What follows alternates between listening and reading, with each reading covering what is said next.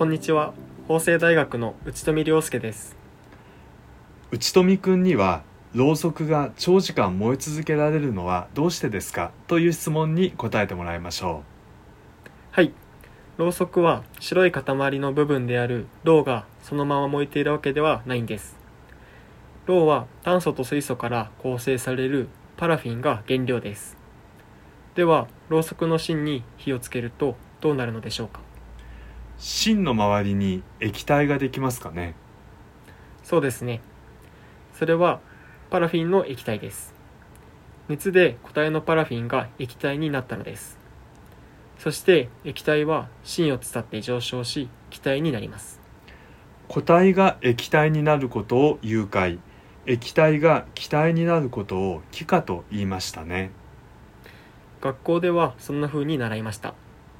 パラフィンは空気中の酸素と結びついてよく燃えます。その熱で固体のパラフィンが融解してこの一連のサイクルが繰り返されます。ろうがなくなるまでこのサイクルが繰り返されることでろうそくの火は継続して燃え続けることが可能となるわけです。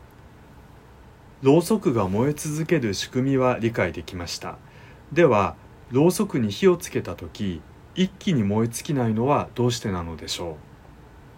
芯に火をつけてもろうがなければ芯が燃えて終わります。先ほどろうは気化すると説明しました。固体のろうが少しずつ液体のろうになりさらに気体のろうになっていくので一気に燃え尽きることはなく継続して燃え続けるのです。ところで今ではろうそくを使う機会がかなり減ったように思います。ろうそくはどんな時に使いますか？う普段ろうそくを使うのはお墓参りと誕生日のケーキの時くらいでしょうか。宗教儀式なんかでろうそくが使われるのには何か意味があるんですか？あります。とろうそくに灯されている火には宗教によってそれぞれ意味合いが違います。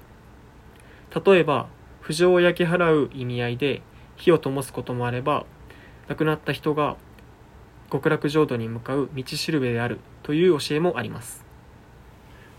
そんな意味合いがあるのですね。ところで誕生日にはケーキがつきものですがこの起源はどこにあるのか教えてもらえますか？はい。その起源は古代ギリシャまで遡ります。月の女神アルテミスの誕生日を祝うために古代ギリシャ人は丸い形をしたケーキを焼きました。月の女神だから満月をイメージして丸い形だったのでしょうか。そうかもしれません。そしてそのケーキをアルテミス神殿の祭壇にお供えしたことが起源と言われています。そんなに古くからだったのですね。では誕生日ケーキにろうそくを立てる風習はいつからなのでしょその風習は15世紀のドイツで行われていた子供の誕生日会であるキンダーフェストで始まったとされています。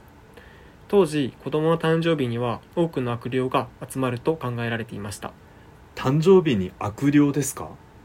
はい。そこで子供を守るために多くの人が集まりました。そして神様にその願いが届くようケーキの上のろうそくを一日中灯し続けたそうです。